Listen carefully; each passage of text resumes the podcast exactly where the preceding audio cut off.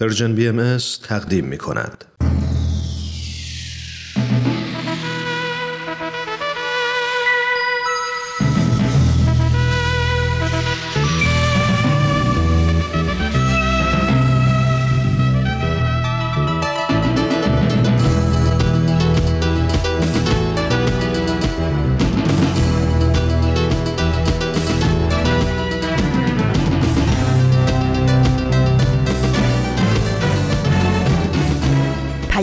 دوست. برنامه ای برای تفاهم و پیوند دلها.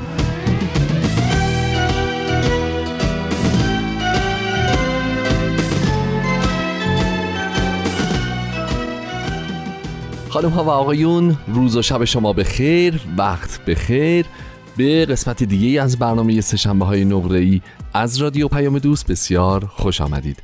ممنونیم که ما رو تا آخر برنامه امروز همراهی می‌کنید. درود به همه شما. سهشنبه دیگه از راه رسید در مرداد ماه زیبای 1400 امروز دوازدهم مرداد 1400 خورشیدی سوم آگوست 2021 میلادیه. بالاخره ماه آگوست هم از راه رسید. خب دوستان عزیز حالتون چطوره؟ امیدوارم که خوب باشین. همونطور که می‌دونید چند هفته که برنامه سشنبه های نقره ای همراه شده با به سوی دنیای بهتر.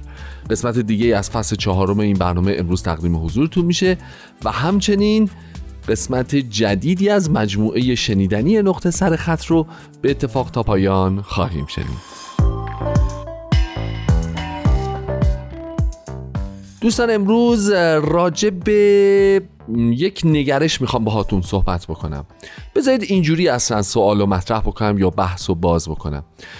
ما آدم های زیادی داریم در سراسر دنیا که فکر می‌کنن اندیشه می‌کنن و می‌نویسن. نویسندن اثر خلق می‌کنن. چجوری؟ بعضی ها اندیشمندن فکر می‌کنن و ماحصل تفکرات و تحلیل های خودشون در مورد کائنات جهان هستی روابط انسان ها و و چیزهای مختلف رو به رشته تحریر میارن.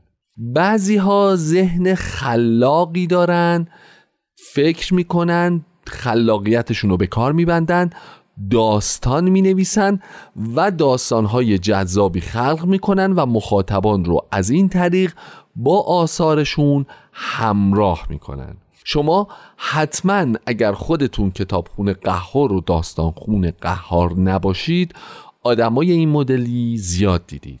حتما زیاد دیدید آدمهایی که کتاب از دستشون نمیافته. حتما دیدید آدمهایی که تا صبح هم اگه پیششون بشینید براتون تعریف کردنی دارن کتاب پیشنهاد میدن.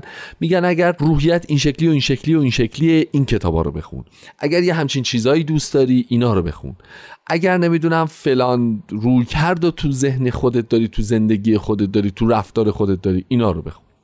خلاصه می‌خوام بهتون بگم که آدم هایی که خلاق هستن و اثری از خودشون به جا می‌ذارن تو هر کدوم از این دوتا دسته باشن می‌دونید که آدم های مهمی چون کلی با فکر و ذهن و خیال پردازی و رویا پردازی بشر کار می‌کنن. صاحب ارزشه چون اثر از خودشون به جا می‌ذارن و اثر خلق می‌کنن صاحب ارزشه ولی خب یه نکته وجود داره دیگه. همه اونهایی که می‌نویسن الزاما با ما همزبان نیستند. خیلی آدما تو دنیا هستن که اثر از خودشون خلق می‌کنن کتاب می‌نویسن و کتاب های تحقیقاتی حتی می نویسن یا داستان می نویسن ولی همه اونها که با ما هم سخن نیستن سوال چه کسی دریچه ذهن و تجربیات و خلاقیت و تفکرات اون آدم هایی که با ما هم زبان نیستند رو باز می‌کنه به روی دریچه ذهن ما؟ چه کسی؟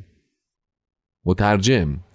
امروز ما می‌خوایم راجع به یک مترجم یگانه و ویژه صحبت بکنیم. امروز می‌خوایم راجع به کسی صحبت بکنیم که دنیای ترجمه رو در ایران متحول کرد. در مورد استاد محمد قاضی که امروز صد و دومین سالگرد تولدشونه. ایشون در دوازده مرداد 1298 خورشیدی روزی چنین در مهاباد استان کردستان به دنیا آمدن سالگرد تولد ایشون به نظر من بهترین بهانه است که به اهمیت جایگاه مترجم و کاری که با ما می کنند برای گشایش دریچه های ذهن ما به دنیای بزرگتر و رنگارنگتر صحبت بکنیم. قبل از اون بریم قسمت جدید به سوی دنیای بهتر رو به اتفاق بشنویم بعد در ادامه با هم صحبت می‌کنیم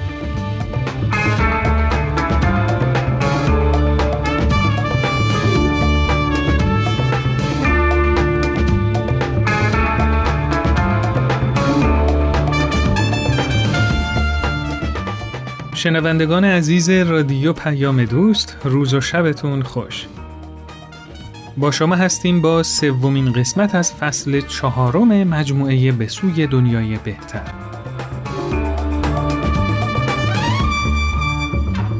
من سهیل مهاجری هستم و امروز قراره تا در مورد خانواده و نقش اون در اقتصاد با هم صحبت کنیم.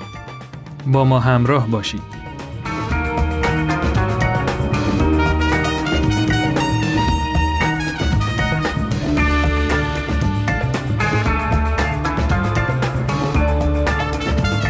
وضعیت امروز جامعه ما که با انواع و اقسام مشکلات اقتصادی دست به گریبانه به غیر از عامل سیاستگزار که اگر تو مسیر صحیح حرکت کنه می‌تونه خیلی از مشکلات موجود رو از بین ببره. یه عامل مهم و تأثیرگذار دیگه هم هست به نام مردم. بله مردم که هم نقش مصرف کننده و هم نقش تولید کننده رو بازی می‌کنن رفتارشون تو حوزه اقتصاد خیلی مهم و تأثیر گذاره. بین جامعه ای که فرهنگ مولد توش جریان داره تا جامعه ای که بیشتر مصرف گراست تفاوتای زیادی وجود داره.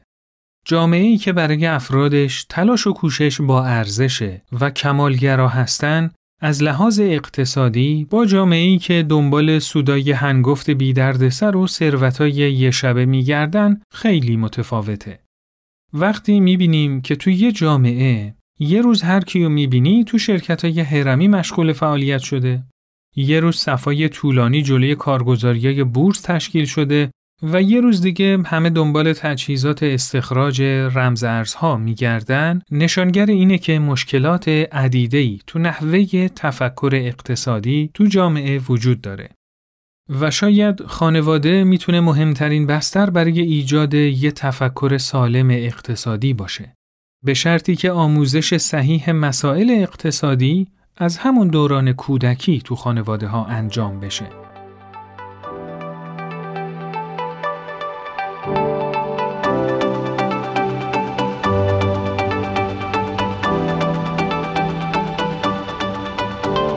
سلام ماریا هستم. من رو یک بار دیگه همراهی کنید با گزارشگر این هفته.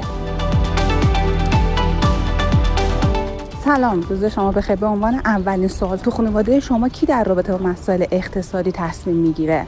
تو خانواده ما من و همسرم معمولا مشورت می‌کنیم و در نهایت تصمیم رو می‌گیریم راجع به مسائل اقتصادی. در رابطه با مسائل اقتصادی خانواده معمولا خودم تصمیم می‌گیرم.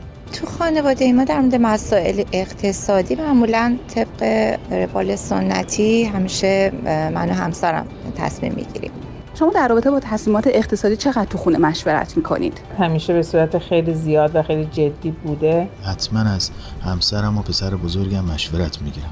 این تصمیمات اقتصادی کمی واژه وسیعه. بستگی داره که شامل چه چیزایی بشه. به نظر شما از چه سنی میشه با بچه ها در رابطه مسائل اقتصادی مشورت کرد؟ به نظرم با بچه ها در هر سنی که بتونن درکی از محیط اطرافشون داشته باشن میشه درباره مسائل اقتصادی مشورت گرفت و بهشون اهمیت داد و نظر اونا رو خواست پسرم بعضی وقتا مشورت میدیمش ولی بستگی داره با توجه به سنش توی بعضی از مسائل خودش اصلا شایق نیست که شرکت بکنه. به نظر من با بچه ها میشه از هر سنی در مورد مسائل اقتصادی مشورت کرد. فقط بحث اینه که چطور مطرح بکنیم که در واقع باعث عدم امنیت مالی و مشکلاتی که از لحاظ ترس مشکلات اقتصادی در بچه ها ایجاد نکنه. یعنی نحوه مطرح کردنش خیلی از نظر من اهمیت داره. به نظر شما باید به بچه ها آموزش اقتصادی داده بشه یا نه؟ به نظر به بچه ها باید آموزش اقتصادی داده بشه. خودتون بهتر می‌دونید. زمانه پند و اندرس های مستقیم به بچه ها دیگه تموم شده. و ما والدین با رفتارهای منطقی می‌تونیم الگوهای درست رو بهشون نشون بدیم و چراغ راهشون باشیم. قطعا این سوال جوابش بله هست برای اینکه آموزش اقتصادی مخصوصا مانی منیجمنت که بدونن چجوری پولشون رو تقسیم بکنن کجا خرج بکنن قطعا بچه باید از سن خیلی پایین آموزش داده بشه به نظر من. به نظر شما چه موضوعات اقتصادی هست که باید بچه ها یاد بگیرند؟ به نظر من اصراف نکردن سیف کردن در قالب صداقت و عدالت و انصاف که بچه ها یاد بگیرن که به هر قیمتی نباید واقعا پول در آورد اگر ما اقتصاد و مدیریت سرمایه بدونیم من به فرزندم میگم فقط از نیمکره چپ مغزت که ذهن محاسبگر و منطقی درش جای داره استفاده نکن بلکه یه نیم نگاهی هم به نیمکره راست مغزت که جایگاه هنر و کشف و شهوده داشته باش و از سرمایه های معنوی و انسانی خودت غافل نشو. وقتی کوچکتر هستن یه مقدار ساده تر که چجوری پولشون رو جمع بکنن پس انداز بکنن بذارن مثلا یه چیزی که می‌خوان بخرن جمع بکنن. ممکنه ما بتونیم خیلی راحتون رو بخریم ولی اینکه اجازه بدیم خودشون جمع بکنن و در واقع تو مسائل اقتصادی تصمیم بگیرن به نظر من خیلی کار مفیدی برای آیندهشون خواهد بود. خیلی ممنون که من رو با بخش سوم گزارشگر این هفته همراهی کردید. ایام بکام روز و روزگار خوش خب همراهان عزیز تو این بخش طبق روال همیشه دینا با ماست تا مطالبی که جمع آوری کرده با ما به اشتراک بذاره. دینا جان سلام خیلی خوش آمدی. سلام سویل خان خیلی ممنون. خب امروز چه مطالبی رو می‌خوای برامون بگی؟ خب راستش امروز خیلی با آمار و ارقام کاری ندارم و یه چند تا نکته رو اینجا یادداشت کردم و می‌خوام بگم که فکر کردم شاید به درد خانواده ها یا یه جورایی به درد هممون می‌خوره. خیلی هم عالی با کمال میل میشنویم. ببینید تو زمانه ای داریم زندگی می‌کنیم که تو بیشتر خانواده ها بچه ها تو مرکز توجه هن. و پدر و مادرها سعی می‌کنن تا اونجایی که در توانشونه نیازهای فرزندانشون رو رفع کنن و امکانات خوبی برای رشد و تعالی بچه ها فراهم کنن. همین توجه به بچه ها خیلی وقتا باعث میشه که بچه ها با چالش های اقتصادی آشنا نباشن و پدر و مادر نقش حمایتگری بیش از حدی رو بازی کنن. به نظر می‌رسه که باید تو تربیت بچه ها به نحوی عمل کرد که هم از کودکی با مفاهیم اقتصادی آشنا بشن و آموزش ببینن و همین که با چالش های اقتصادی خانواده همراه باشن. البته باید یادمون باشه که توی این کارم نباید زیاده روی کنیم و بچه ها رو سنگ صبور خودمون بدونیم و هرچی غم و قصه و مشکلات اقتصادی تو خانواده است رو با بچه ها شریک بشیم بله. چون نتایج یه تحقیق تو دانشگاه ایلینوی تو سال 2010 نشون داده که 91 درصد کودکانی که والدینشون اونا رو در جریان مشکلات اقتصادی خانواده قرار دادن دچار استرس شدن. پس تو این زمینه باید خیلی حواسمون جمع باشه. باید توی محیط شادی بستری رو فراهم کنیم که بچه ها در عمل با چالش های اقتصادی دست و پنجه نرم کنن و یواش یواش آماده بشن تا به محیط کسب و کار قدم بذارن. برای امروز همین مطالب و لازم دونستم که باتون در میون بذارم. مرسی دینا جان. خیلی مطالب خوب و مفیدی بود. خواهش می‌کنم تا برنامه بعدی خدا حافظ. خدا نگهدار.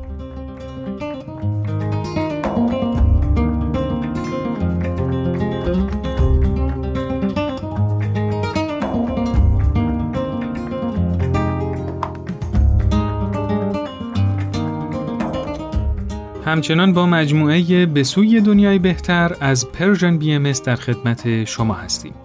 تو این قسمت از برنامه با هم به صحبت‌های آقای دکتر هوشمند بدیعی، استاد دانشگاه، محقق، پژوهشگر و اقتصاددان گوش می‌کنیم.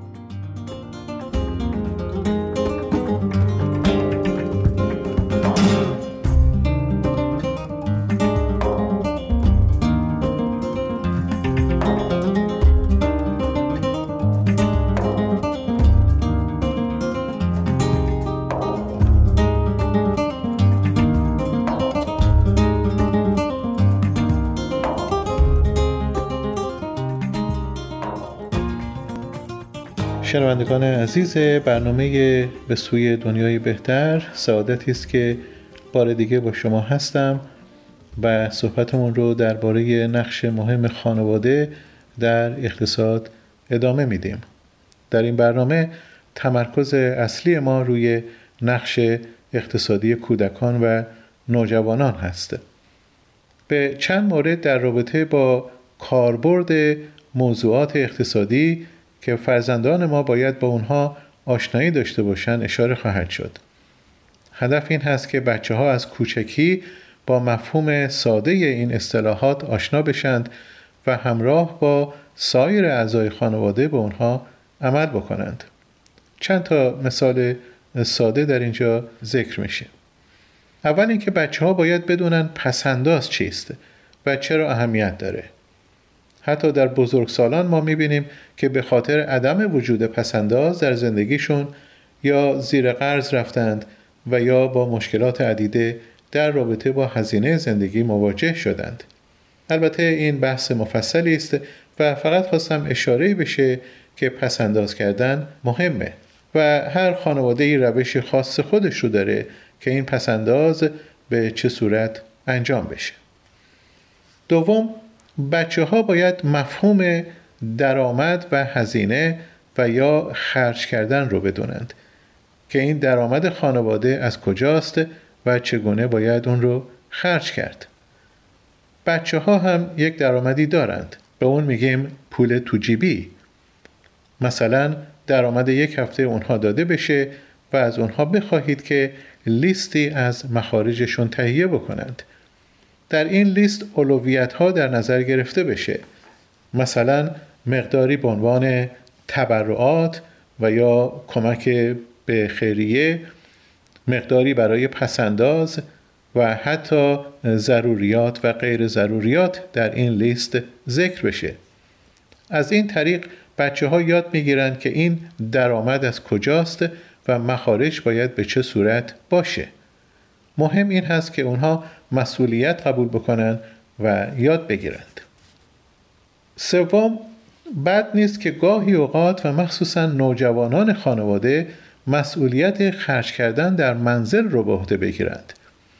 مثلا والدین مقداری پول که برای یک هفته هزینه خانواده لازم هست در اختیار اونها قرار بدند چیزی که مهمه این هست که هزینه های ضروری و غیر ضروری رو از هم تشخیص بدند البته اشتباه ممکنه بشه ایرادی هم نداره توجه داشته باشیم که حتی دولت ها و سازمان های تجاری بزرگ و کوچک و با اطلاعات و دانش فراوانی هم که دارند اشتباهات خیلی بزرگ می کنند. با دادن فرصت به فرزندان خودمون یاد می‌گیرند که قدری مسئولیت زندگی کردن رو به عهده بگیرند این باعث میشه وقتی بزرگ بشوند با دید بهتری به مشکلات اقتصادی نگاه بکنند و در حل اونها بکوشند.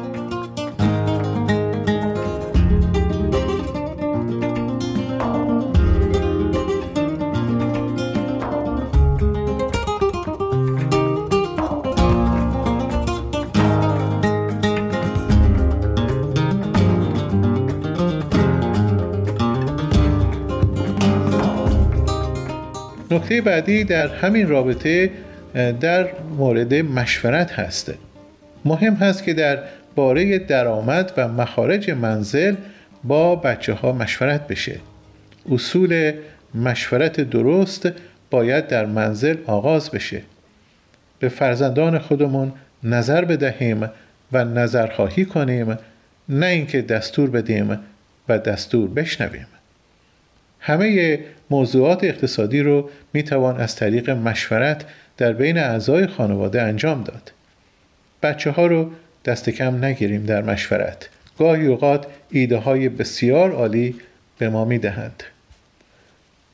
نکته بعدی در رابطه با موضوع کار هست و اهمیت کار و اینکه چه نوع کارهای اخلاقی هستند و چه نوع غیر اخلاقی بازار کار چه مفهومی داره اینها موضوعاتی است که بچه ها باید اطلاعاتی از آنها داشته باشند مخصوصا در رابطه با نقش خانم ها در بازار کار.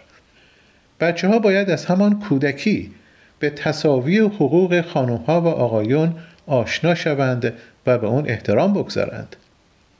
نقش مادر بودن و اهمیت اون به یک طرف و اینکه زنان و مردان در بازار کار حقوق مساوی دارند به طرف دیگه. بچه ها در واقع خیلی بهتر متوجه می شوند این تصاوی حقوق خانم ها و آقایون رو چون رابطه خیلی نزدیک با مادرشون دارند و حاضر نیستند حق مادرشون پایمال بشه. و این احترام به حقوق نه تنها شامل مادر میشه در منزل بلکه شامل دختران در منزل هم میشه. لذا این مهم هست که جنس پسر در خانواده به حقوق خانوم ها احترام بگذاره. تصورش رو بکنید که وقتی این جنس پسر که در خانواده به حقوق مساوی خانم ها و آقایون پی برده بعد وارد بازار کار میشه و مدیریت قسمتی از بازار و اقتصاد رو به عهده می‌گیره طوری رفتار می‌کنه که فرصت مساوی به همه شهروندان داده میشه. چه زن چه مرد و یا از هر اقلیتی که باشند. به حال شنوندگان عزیز بدون آنکه بخواهیم از اهمیت رشته های دانشگاهی بکاهیم چون ما در جامعه احتیاج به همه نوع متخصص تحصیل کرده داریم صحبت ما در این هست که اگر فرزندان ما با بعضی از اصول اقتصادی آشنایی پیدا بکنند بهتر می توانند با بحرانهای اقتصادی روبرو بشند و در حل آنها شرکت داشته باشند به حال این فرزندان ما روزی بزرگ میشن وارد جامعه می‌شوند وارد بازار کار می‌شوند و با درک اصول اقتصاد اخلاقی به نوع دیگری به مشکلات نگاه می کنند و به نوع دیگری به حل اونها می پردازند. به نوعی که هم رفاه خودشون و خانواده هاشون در نظر باشه هم رفاه سایرین در نظر باشه هم به رفاه نسل آینده احترام بگذارند و هم از محیط زیست محافظت بشه. خیلی ممنونم از توجهتون به این برنامه. براتون روزهای خوبی آرزو می‌کنم.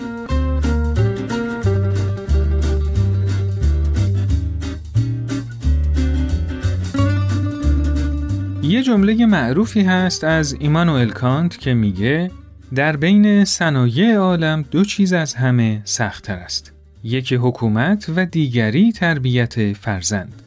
در بین اساتید اقتصاد هم این جمله متداوله که هنر آموزش اقتصاد وقتی عیان میشه که فرد بتونه مفاهیم اقتصادی و به نحوی قابل فهم برای کودکان آموزش بده.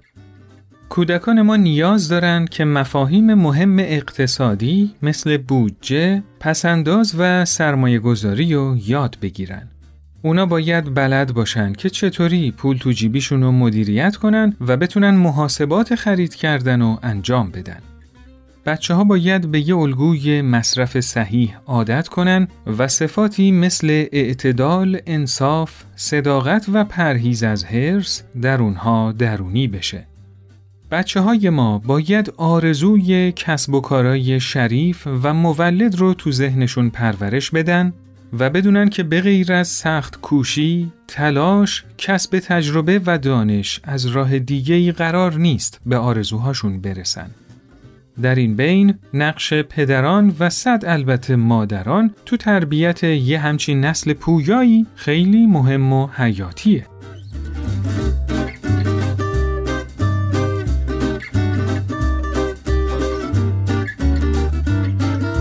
دنیای ما بر اساس اصول اقتصادی پایریزی شده و چه خوب و چه بد ما ناچاریم که فرزندانمون رو برای ورود به این دنیا آماده کنیم. چون اگه کسی نتونه گیلیم خودش رو از آب بیرون بکشه دیگه بعیده که بتونه به عالم انسانی خدمت کنه و تغییری تو این دنیا ایجاد کنه. این آمادگی با رفتن به کلاسای آموزشی و گرفتن مدرک و گذروندن دوره های مختلف حاصل نمیشه. هرچند که بعضی از این اقدامات می‌تونه مفید باشه اما کافی نیست.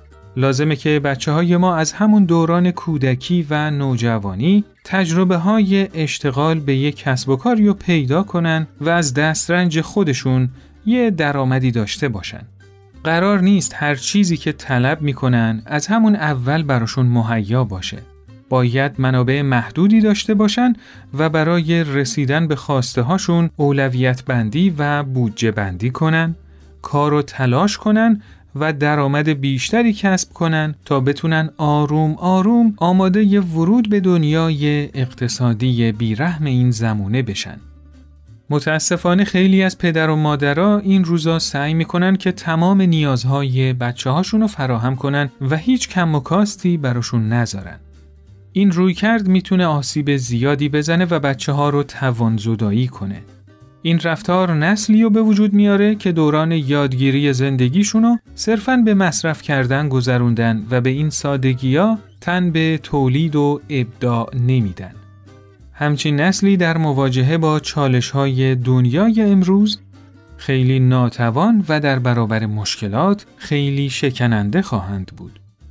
واسه همین خیلی باید به آموزش عملی اصول اقتصاد در زندگی فرزندانمون اهمیت بدیم و براش تلاش زیادی کنیم.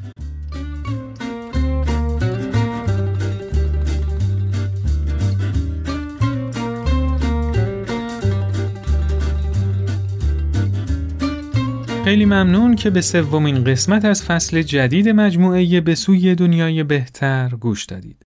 تو دو قسمت بعدی سعی می کنیم معزل بیکاری یا بررسی کنیم. در انتها خدمتتون بگم که اگه دوروبرتون کودکان 6 تا 10 سال هستن می‌تونید از مجموعه شش جلدی که اسمش هست آموزش مدیریت پول ماجراهای جویا و کار خیلی خوبی از آقای محسن رجبیه استفاده کنید تا در قالب داستان بعضی از مهارت‌ها و صفات مهم تو این زمینه رو به بچه ها آموزش بدید.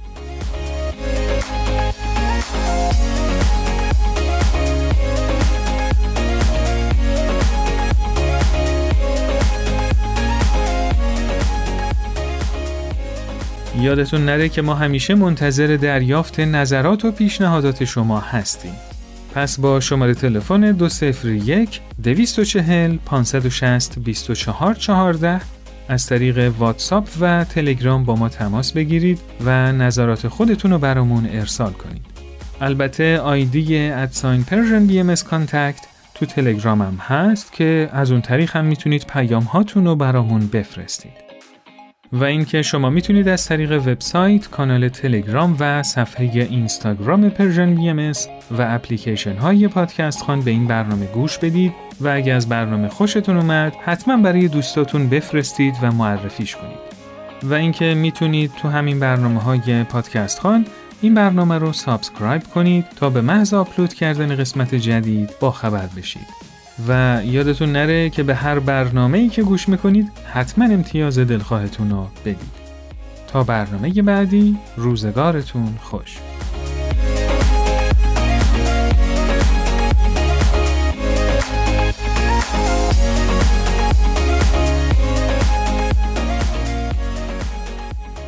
دوستان عزیز به سوی دنیای بهتر رو شنیدید. ممنون که با رادیو پیام دوست و سه شنبه های نقره همچنان همراه. خب امروز از مرد بزرگی در تاریخ معاصر ایران صحبت کردیم به نام استاد محمد قاضی. مردی که در دوازده مرداد 1298 در مهاباد به دنیا اومد. پدرش امام جمعه اون شهر بود اما از کودکی اون رو به فرا گرفتن زبان فرانسه ترغیب کرد. براش معلم گرفت کلاس رفت فرانسه رو به خوبی مسلط شد و همین باعث شد که زندگیش در آینده ایام متحول بشه. ایشون در سال 1315 از دارالفنون دیپلم گرفتن در سال 1318 فارغ التحصیل حقوق دانشگاه تهران شدند و در سال 1320 با ترجمه اثر کوچیکی از ویکتور هوگو به نام کلود ولگرد پا به دنیای ترجمه گذاشتند الان ما مفتخریم که آثار بسیار زیادی از نویسندگان بزرگ دنیا مثل رومنگاری مثل ماکسیم گورکی مثل رومن رولان مثل گیدو موپوسان مثل چارلز دیکنز مثل تودور داستایوفسکی مثل مارک تواین مثل هکتور مالو مثل جک لندن مثل خیلی ها خیلی های دیگه مثل میگل سروانتس مثل شازده کوچولوی پر اهمیت دنیا رو با ترجمه محمد قاضی در دسترس داریم و می‌تونیم بخونیم. و از کلمه به کلمش لذت ببریم. بریم نقطه سرخط رو بشنویم. نقطه سرخط. برنامه ای از نوید توکلی.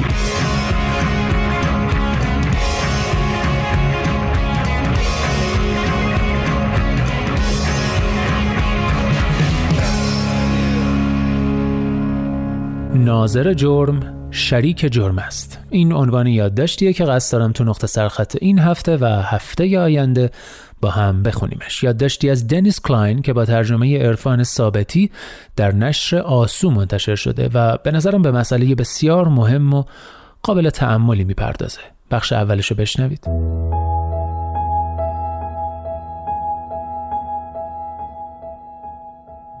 حدود ساعت سه صبح یکی از نخستین روزهای بهار سال 1964 کیتی جنوزه 28 ساله مثل همیشه از میخانه محل کارش در نیویورک سیتی به خانه برگشت. پس از پارک کردن خودرو در تاریکی به طرف خانه رفت اما ناگهان مهاجمی به او حمله کرد. از صحنه گریخت و پس از مدتی برگشت و دوباره به او تعرض کرد.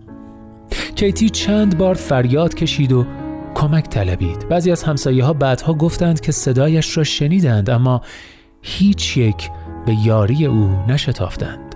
سرانجام مهاجم کیتی را به حال خود رها کرد و او جان باخت. روزنامه نیویورک تایمز ابتدا با این قتل مثل هر قتل دیگری برخورد کرد. جنووزه یکی از دیگر قربانیان حملات وحشیانه در خیابانهای نیویورک بود. اما دو هفته بعد گزارش این قتل در صفحه اول این روزنامه منتشر شد. پای هیچ کشف خیره کننده جدیدی در میان نبود اما این بار چارچوب خبر فرق داشت همسایه ها کجا بودند؟ چطور دلشان آمده بود بیرحمانه فریادهای قربانی را که خواهان کمک بود نادیده بگیرند؟ در نتیجه آنچه ظاهرا چیزی جز یک قتل فجیع دیگر نبود به پرونده قتلی جنجالی تبدیل شد. نام کیتی جنوزه بر سر زبانها افتاد و به پرونده این مناقش انگیز درباره ناظران و سکوت همدستانه آنها گره خورد. ساکنان موبری یک مجتمع مسکونی در ناحیه کوینز در آن سوی خیابان محل وقوع قتل در وضعیت ناگواری قرار گرفتند زیرا مجبور بودند که در برابر انتقادات بین المللی از خود دفاع کنند. آنها تأکید می‌کردند که ساعت سه صبح بوده و خواب بودند. افزون بر این می‌گفتند که پنجره ها را محکم بسته بودند تا از گزند سرما در امان بمانند. بعضی از آنها ادعا کردند که حتی اگر به پلیس زنگ می‌زدند پلیس واکنش نشان نمی‌داد و آن را صرفا یک قتل خیابانی دیگر میشمرد.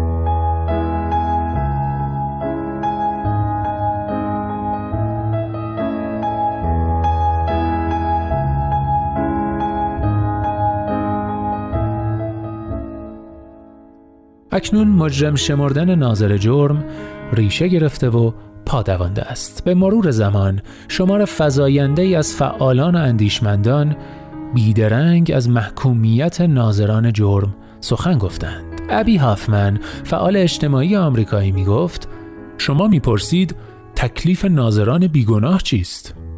ولی ما در زمانه انقلابی به سر می‌بریم اگر ناظرید بیگناه نیستید. هانا آرند فیلسوف سیاسی در دهه 1960 با اشاره به الزامات رفتار مدنی چنین نوشت. مسئولیت غیر مستقیم ما در قبال کارهایی که نکرده ایم و به گردن گرفتن پیامدهای کارهایی که هیچ نقشی در آنها نداشته ایم هزینه است که برای این واقعیت می‌پردازیم که ما نه در تنهایی بلکه در میان دیگر شهروندان زندگی می کنیم.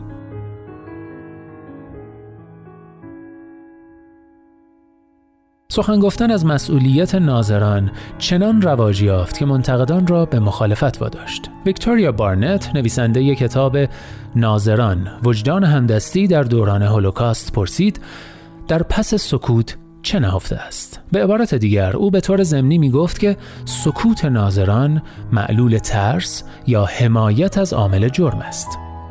هنریک ادرن دانشور دیگری که آثاری در این باره نوشته است ناظران را تبرئه می کند و می گوید که عدم مداخله آنها اغلب ناشی از زور و اجبار است. در سال 1968 دو روانشناس اجتماعی به نامهای جان دارلی و بیب لاتانه با ارائه نظریه تجربی استدلال کردند که ناظران از مداخله میپرهیزند چون فکر می کنند که دیگران مداخله خواهند کرد.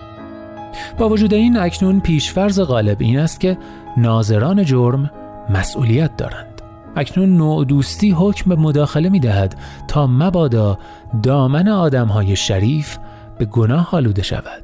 اکنون این را به عنوان نوعی اصل موضوع پذیرفتند که ناظران باید مداخله کنند و چنین کاری نمونه عالی رفتار مدنی است برعکس این را مقایسه کنید با تصویری از قتل عام نژادی تولسا در سال 1921 در اوکلاهاما زنان و مردان سفید پوست با بیخیالی به کار خود مشغولند در حالی که بخشهایی از شهر در آتش می سوزد و نجات پرستان سرگرم کشتار سیاهانند. تصاویر به داراویختن سیاهان نیز گویاست. تماشاچیان نه تنها بی تفاوت نیستند بلکه با شادمانی تمام ایار ناظر این واقعه دلخراشند. نازی ها اصرار داشتند که تصویر تماشاچیان را هم در اسناد آزار و اذیت بگنجانند. بی تردید اجرن درباره خطرات مداخله درست می‌گوید اما همینقدر هم احتمال دارد که تماشاچیان آلمانی احساس کرده باشند که بخت با آنها یار بوده که در طرف درست تاریخ ایستادند حتی شاید مجذوب این امر بودند که نازی ها با چنان سراحت و قاطعیتی تعیین می کردند که چه کسی به آلمان جدید تعلق دارد و چه کسی بیگانه است. تصاویر دیگری از دوره نازی نشان می دهد که تماشای جنایت اگر نگوییم تجربه ای لذت بخش دست کم رفتاری پذیرفته شده بود و نقشش اغلب این بود که ناظران را به گروهی از خودیهای ممتاز و برتر تبدیل می کرد. برای مثال در عکس های شب شیشه های شکسته توجهمان به رهگذرانی بی به تخریب اموال یهودیان جلب می شود و تماشاچیانی را می بینیم که مات و مبهود به کنیسه ای اسیر شعله های آتش چشم دوختند.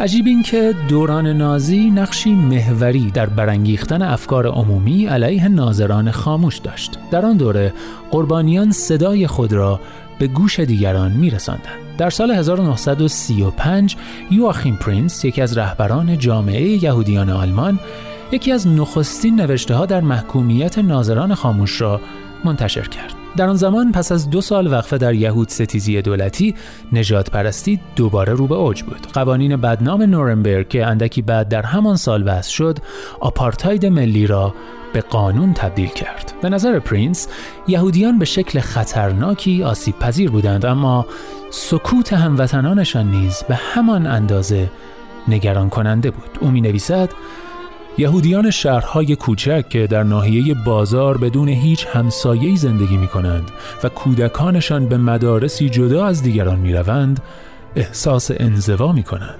این شاید بدترین سرنوشتی است که می تواند نصیب کسی شود. به همان بدی خود آزار و اذیت.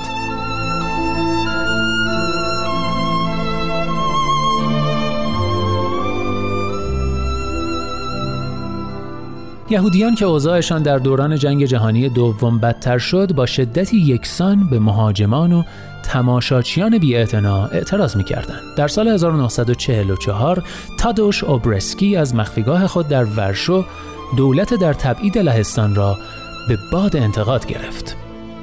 چرا در سال 1939 به لهستانی ها دستور ندادند که به یهودیان کمک کنند تا از دید آدمکش های آلمانی پنهان شوند چرا ساکت ماندند؟ چرا اجازه دادند و هنوز هم اجازه می دهند که ما را نابود کنند؟ مردم لهستان به سوانی میلیون یهودی خیانت کردند این واقعیتی است که در آینده مورخان به آن خواهند پرداخت اوبرسکی در حال این سخنان تلخ را درباره دولت مردان نالایق و شهروندان عادی بر زبان آورد که دیگر امیدی به زنده ماندن نداشت.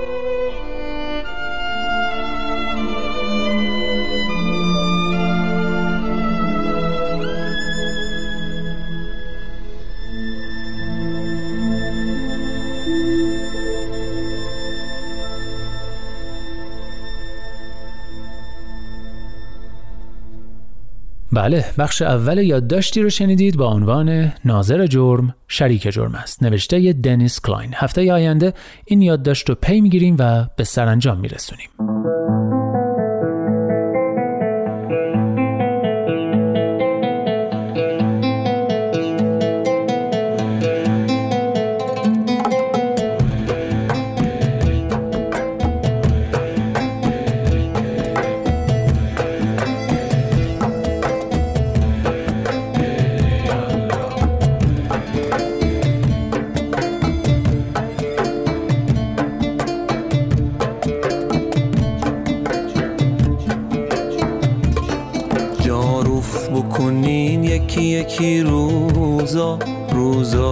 خوشو بالا بذارین. وقتی که دلا او رو بادن صادر بکنین هرچی بالا. هلی یالا وی بگو ماشالله وی هلی یالا وی بگو ماشالله وی هلی یالا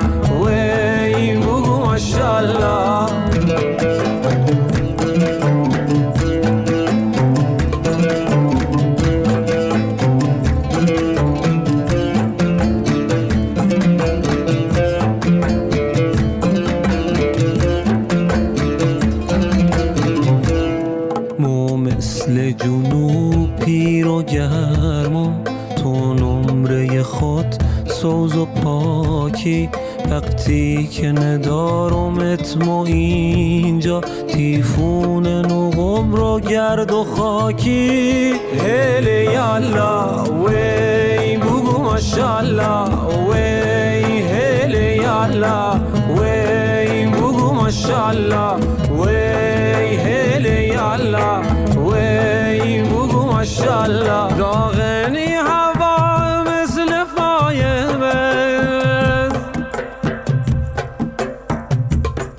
دلگیر